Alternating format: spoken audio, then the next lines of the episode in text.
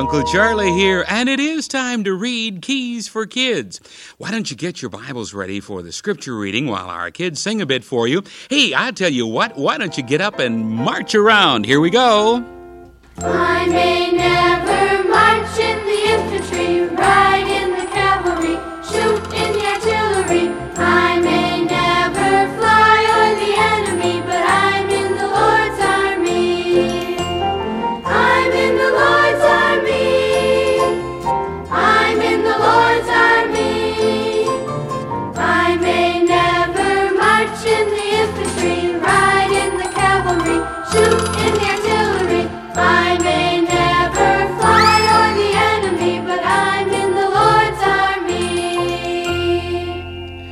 Oh, that was good singing. Turn to Psalm 90. Psalms, that's about in the middle of your Bible, Psalm 90. I'm going to start reading right at the first verse.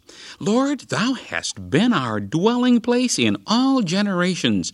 Before the mountains were brought forth, or ever thou hadst formed the earth and the world, even from everlasting to everlasting, thou art God. Thou turnest man to destruction, and sayest, Return, ye children of men. For a thousand years in thy sight are but as yesterday when it is past, and as a watch in the night. Our scripture today goes along with our story, and the story is called The Circle. Seven year old Becky was always full of questions. Questions like How many animals were on the ark? Uh, How did Jonah keep from drowning in the whale's tummy? How far away are the stars? Can we take a trip to one of them? One day she came to her mother with a real stumper. Mom, who made God? No one did, Mother answered. Then then where did God come from? Becky wanted to know. Mother shook her head, a bit perplexed as to just how to answer that. God always was, she said. I'm afraid I can't explain it so that you can understand. As you grow older, you will understand it a bit better, but even then it will be hard. You see, our minds are not as great as God's mind, and, and there are some things we just can't understand.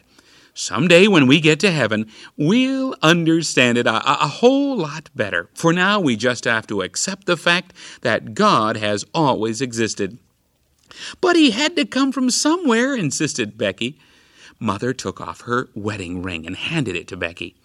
I want you to tell me where this ring starts and where it stops, she said. Becky looked at the perfect circle. But it doesn't start or stop, she replied. It's, it's just a circle that doesn't have a beginning or an ending. And that's like God, honey. God is eternal. He never had a beginning, and he has no ending. Mother put the ring back on her finger as she continued, You see, we think of our lives in minutes and days and weeks and years, but with God there is no such thing as time. He's always the same, yesterday, today, and forever. Boy, that's really something to think about, Becky said. Mother set a plate of cookies and a glass of milk on the table. I think it's time you rested your brain from all those big questions and had some chocolate chip cookies and some milk, she said with a smile. How about you? Aren't you glad your God is so great that no human mind can fully understand him? That's one of the things that makes him God. Our phrase is Psalm 90, verse 2 From everlasting to everlasting, thou art God. Our key is God is eternal.